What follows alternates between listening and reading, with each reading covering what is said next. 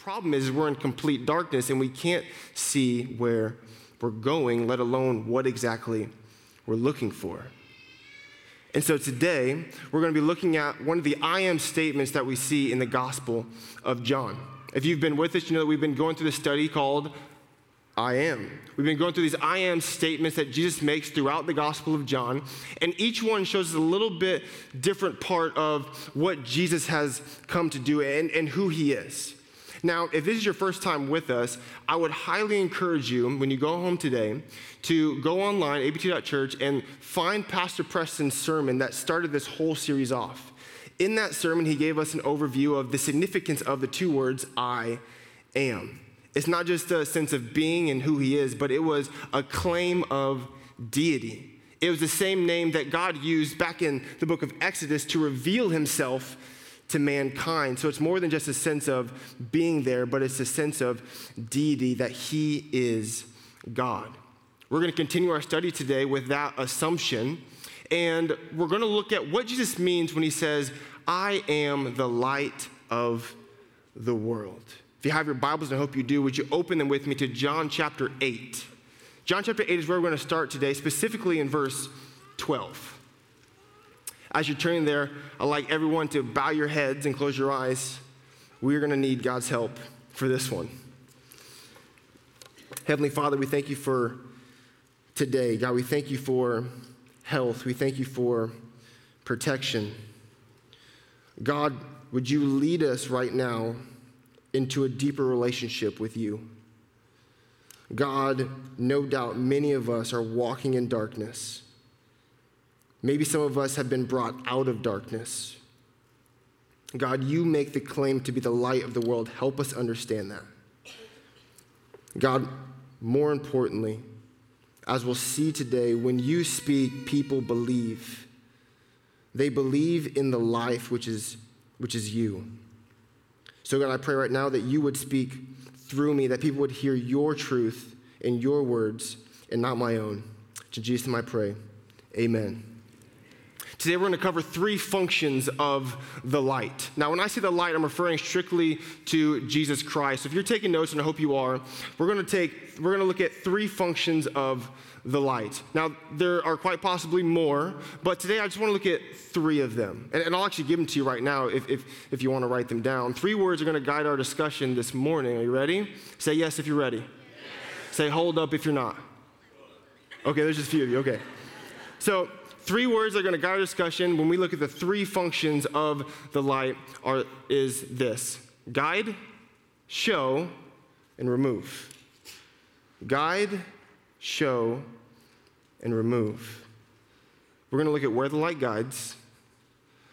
We're going to look at who the light shows. And we're going to look at what the light removes. All right? So, John chapter 8, you should have your Bibles open to there. The verses should be on the big screen. John chapter 8, verse 12 says this Again, Jesus spoke to them, saying, I am the light of the world. Whoever follows me will not walk in darkness, but will have the light of life. Are you ready for the first function? Here it is. The light guides us from walking blindly and from falling into sin. I want you to write that down. The light guides us from walking blindly and from falling into sin. Now, in order for me to kind of unpack that statement, we need to understand the setting and the context of this statement that Jesus makes. Because for this statement, the setting, well, the setting is everything. Context is key, all right? So let's break down the scene of where Jesus is when he makes a statement that I am the light, not a light, but the light. Jesus we know from chapter 7 and chapter 8 is in and out of the temple in Jerusalem during what's known as the Feast of Tabernacles, all right? Also known as the Feast of Booths or the Feast of Tents. Pastor Wes, why is this important? I'll get to that in a second. So he's in and out during this feast. It's a week long feast that, that the Jews had, and it was kind of a combination of our Thanksgiving and Independence Day right? They're thanking God and remembering what He's done, but also praising God and remembering when they were freed from Egypt. Do you guys remember that in Sunday school? How they were enslaved to Pharaoh in Egypt, but then God led them to the wilderness, to the promised land. You guys remember that story? And so this feast is in remembrance of that whole journey.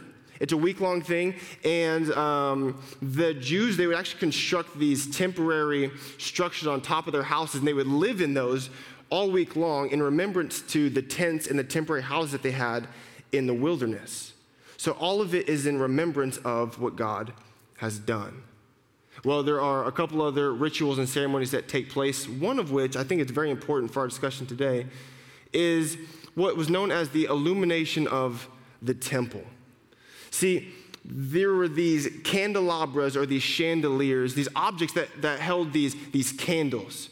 And these candles would be lit around the temple, inside the walls, around the temple, and it would light up the temple so brightly that people could celebrate and they could dance um, throughout the night, celebrating what God had done in the Exodus. And, and historians write actually that it was so bright, this, this radiant light coming from the temple, it was so bright that anywhere in Jerusalem you could see the radiance of the light. And so we have the, the week that Jesus is there. We know that he's in the temple because in John chapter 8, verse 20, I think on the screen I put 21, so that was my mistake. But John chapter 8, verse 20, we read that Jesus is actually in the place of the temple known as the treasury right? The treasury. Now, this is the place where people would bring the temple tax, they would give other kinds of offerings, but it was also, this is interesting, it was also known as the court of women. This is the furthest place in the temple where women could go, but also the place where the temple would take up money. So naturally, this is going to be the biggest crowd. So Jesus here, we know he's at the Feast of Tabernacles, he's in the temple, there's some candle things being lit around him. But there's one more detail. In the very beginning of John chapter 8, we read in verse 2 that early in the morning, Jesus again went to the temple. So get this picture Jesus, he's standing in the temple early in the morning. Perhaps the sun is still rising, or if not, low in the sky. Now, these candles that were lit, they, perhaps they're being extinguished for the day or they were going out themselves at the end of the festival.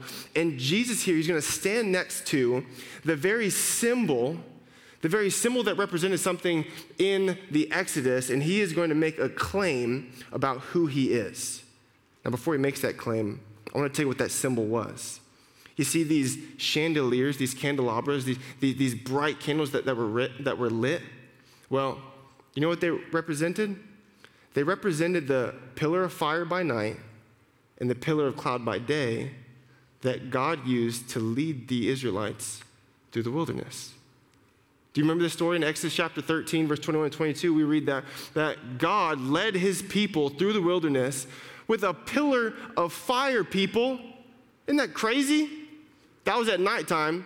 During the day, it was a pillar of cloud that was lit up. And this represents God guiding the Israelites. It was his presence guiding the Israelites where? To the promised land, to blessing. And now Jesus here, he stands next to, next to these candles. He stands next to these chandeliers and he says, I am the light of the world. This is a representation of what God did for you in the wilderness. When you followed him, you were protected and you were led into a life of promise and a life of blessing. But now that is done, I am the light of the world. I will guide you from walking blindly. I will guide you from walking into sin. The same way that God led the Israelites in the wilderness, those who follow him experience the promised land, experience blessing. And the ones who didn't, no doubt they perished. So Jesus, he's making the statement more than just, listen, I'm a bright light in a dark place. Well, he is saying, if you follow me, I will guide you, I will protect you, and I will keep you from falling into sin.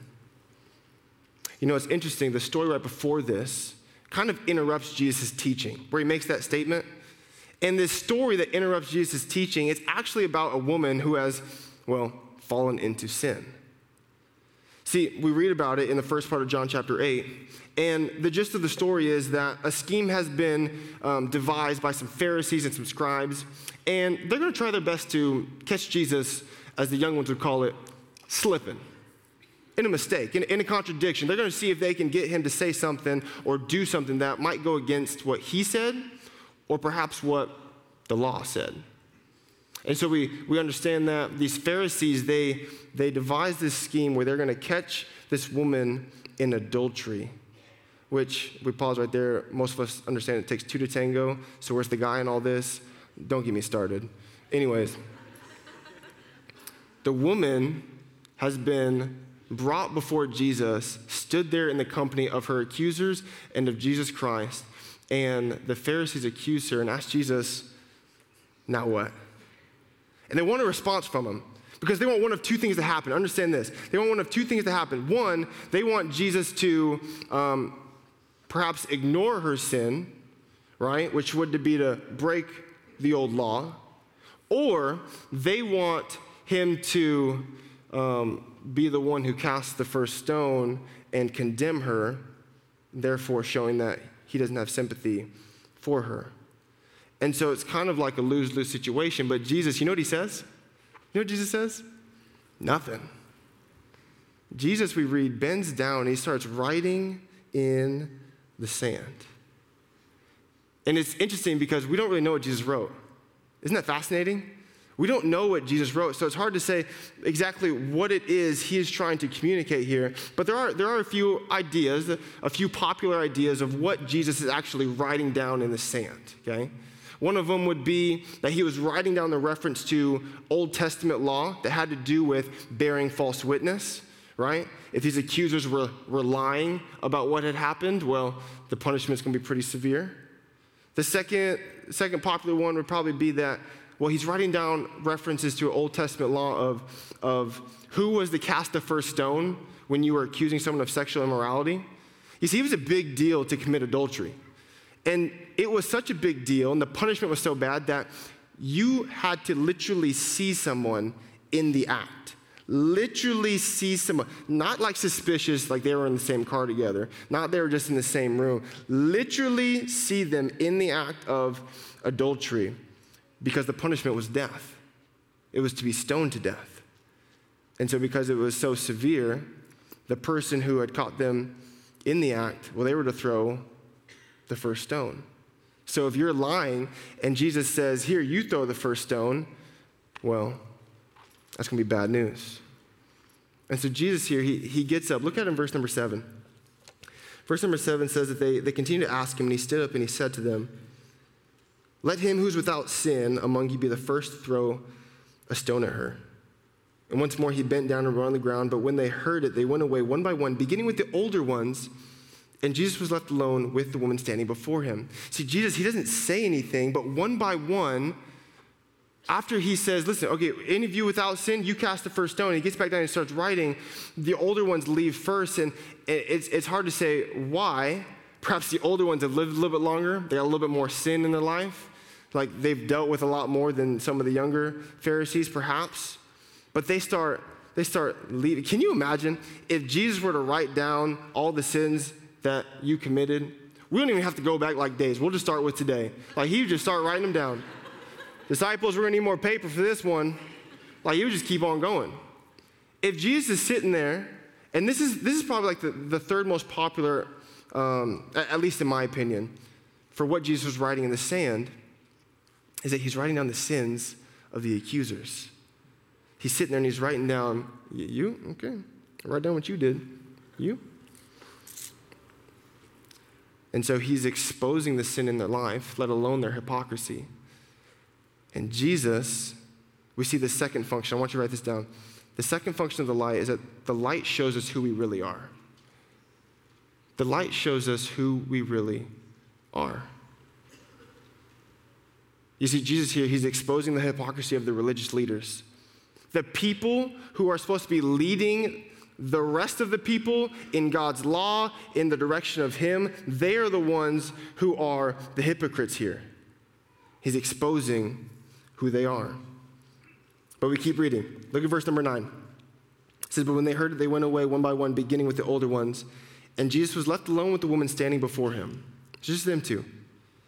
Jesus stood up and he said to her, Woman, where are they? Has no one condemned you? And what does she say? She says, No one, Lord. So Jesus replies, Neither do I condemn you. Go, and from now on, sin no more. And I want you to understand, Jesus isn't, he isn't pushing her sin under the rug. He's not ignoring it. He's actually acknowledging it.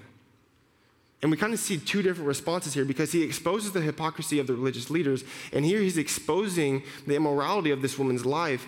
But, but he tells her, listen, sin no more. From now on, don't do this. From now on, live a different life. From now on, this does not have to be you. See, the light shows us who we really are. Speaking of religious leaders, you guys remember a guy named Nicodemus? You guys remember Nicodemus? Some of you guys? Yeah, we read about him in the Gospel of John, actually, way back in chapter 3. If, if you just want to flip a few pages, look over in John chapter 3 with me, real quick. John chapter 3 has this conversation with Nicodemus, and it's so funny because Nicodemus comes to Jesus when? At night. It's, it's dark out. He's going to come to the light. Anyways, he, it's dark out because he doesn't want people to see that he's associating with Jesus, but he, he's got questions. I mean, we all got questions. And he's asking Jesus, what does it mean to be born again? What's this eternal life thing? Like, what, what, what does all this mean? And John chapter 3, verse number 18, Jesus has this response. He says, Whoever believes in him, referring to God, whoever believes in God is not condemned. But whoever does not believe is condemned already because he has not believed in the name of the only Son of God. And this is the judgment that the light has come into the world and people love the darkness rather than the light because their works were evil. For everyone who does wicked things hates the light and does not come to the light. Why? Why don't they come to the light? Lest his works should be exposed. See, the light exposes who we really are. And I think this is, this is a hard spot for many. Because if Jesus exposed who you were to the rest of the world, well, who knows what would happen? Who knows what would happen if your failures were put on display? Who knows what would happen if your mistakes were put on display? Who knows what would happen if the light would expose you for who you really are? Because when we read verses like that, we understand that as human beings, we are condemned. We are in darkness. We are, we, we hate the light because our works are evil. That, that, that is who we are. And the light, I, the light exposes who we really are.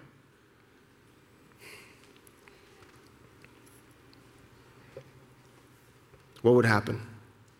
What would happen if you were brought into the light? Well, the light would expose exactly who you are. So the light guides us from walking blindly and falling into sin. The light shows us, shows us who we really are. But I want you guys to understand this, and this is our third function, probably the most important one that the light removes the darkness of sin from our lives if we follow Him. The light removes the darkness of sin from our lives if we follow Him. You can flip over another page, John chapter 1. John chapter 1, verse 4 and 5 says that in him was life, and the life was the light of men. The light shines in the darkness, and the darkness has not overcome it. Can I get an amen? Nice. You see, when I was younger, someone told me, as a joke, fortunately, I believed it for a little bit, but someone told me that when you turn on a light switch, light bulbs suck up all the darkness. right? Is that, is that not how it works? Okay, no. Oh, no? And after a while of sucking up too much darkness, what happens? Well, that's when the light pops. Makes sense. Fill up a water balloon with too much, it goes everywhere. Why isn't a light bulb any, any different? Now, I understand that's not how light bulbs work, but unfortunately, I think many of us equate that wrong thinking to Jesus. You see, if Jesus were to try to take up all the darkness in my life, he couldn't handle it. God, you can't handle my addiction. God, you can't handle my struggle. God, you can't handle my hurt. You can't handle my harm. You can't handle what I'm going through. God, you can't handle it. Now, every single one of us in here understands that that's not how light bulb works. When you hit the switch, what happens? The light fills the room and the darkness runs and hides. I mean, think about it. The shadows in this room is the darkness hiding from the light. The darkness has not overcome it, the light has overcome the darkness. You see, when we turn on a switch, darkness leaves because darkness is only the absence of light. When Christ is within us, the darkness flees. When we turn a light switch, the light overcomes the dark the same way that Jesus Christ overcame the grave. And yet we think Jesus can't handle it. You see, we can't live real life. We can't experience creation in its intended fullness with the veil of sin over our lives. You guys understand that? I mean, I, I, I think about marriages. Marriages are, are good sometimes, sometimes not so much. We have a marriage series coming up. I encourage all of you to come. But marriages is just simply a relationship between uh, a man and a woman. There's good times, there's bad times, there's, there's, there's difficulty, there's, there's fun, there's, there, there's all sorts of things. But without Jesus, without the gospel, well, that's all it is, just a relationship. See, it's not until Christ enters into your life that you understand that you are no longer simply in a relationship, but you are a model of what Christ has done for us. See, you can't love unconditionally because you haven't experienced unconditional love. See, with Christ in our marriages, we are able to understand that Christ gave himself completely for us as the church, so I'm going to give myself completely for my wife. It's no longer what I want, but it is what she wants. I would give my life for her. I think about work. Work is simply a, a, a nine to five, right? Without Christ, it's simply a nine to five. It's a means to an end. Well, I got bills to pay. I gotta have something to pay the bills. I want a bigger car. I want, I want more vacation. I want a better office. I want a bigger house. I, I want all these things, and, and that's why I work. You see, it's not until Christ fills you, as the light fills you, that you see that work is no longer mundane, but work is your mission. See, Christ has placed you in your mission field so that you can be a light to the world. People, scriptures say, will believe by hearing the word, but how will they hear it if you will not speak it? See, work is simply mundane, but with Christ, we understand that it's our, our mission. What about our children? Now, I have a six month old, so I can preach this without any hypocrisy. At least not yet. What about our children? Children are great. I work with your students. Most of them are great, actually. I'm just kidding. They're all wonderful. Um, they need to join us every Sunday morning and Wednesday night at 6.15 to 8 o'clock. We'd love to have you back in the NPR. There's my plug. All right. What about our children? Children are simply, they're simply what? Without Christ, well, they, they can be a joy. You can have a love for children because you just love to experience the youthfulness and, and, and just young life and, and, and teaching and nurturing. Some of you have kids to create a, a workforce. I mean, we're being honest. Some of y'all have too many kids. It's ridiculous.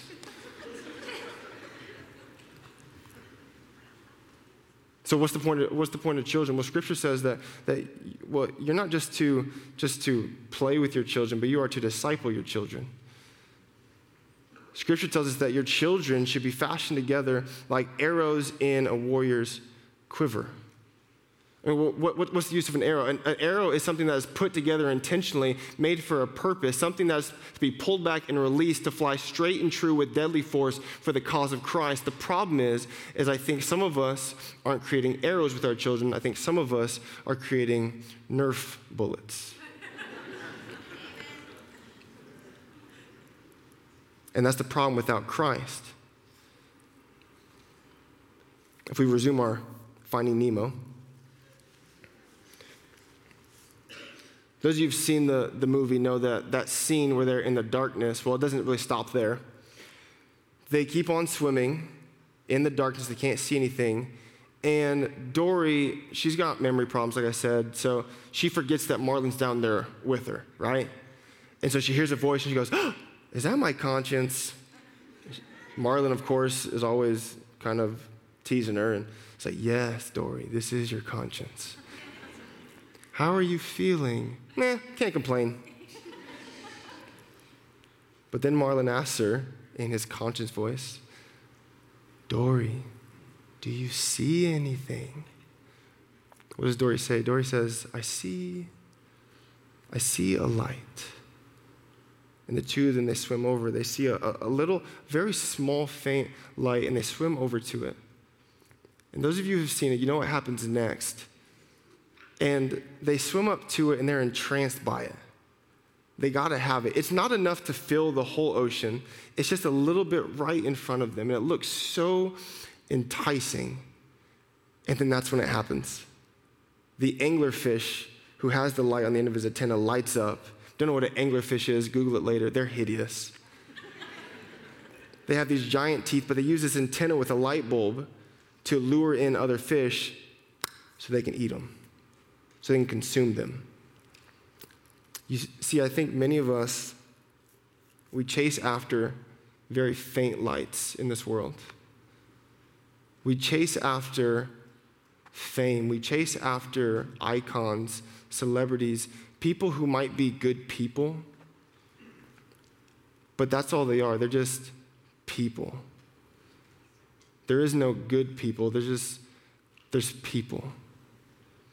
And when we put our faith, when we put our our, our reliability, when we put our hearts and souls and energy into following people, well, we just get consumed because we want what they have. And we end up just keep swimming, just keep swimming.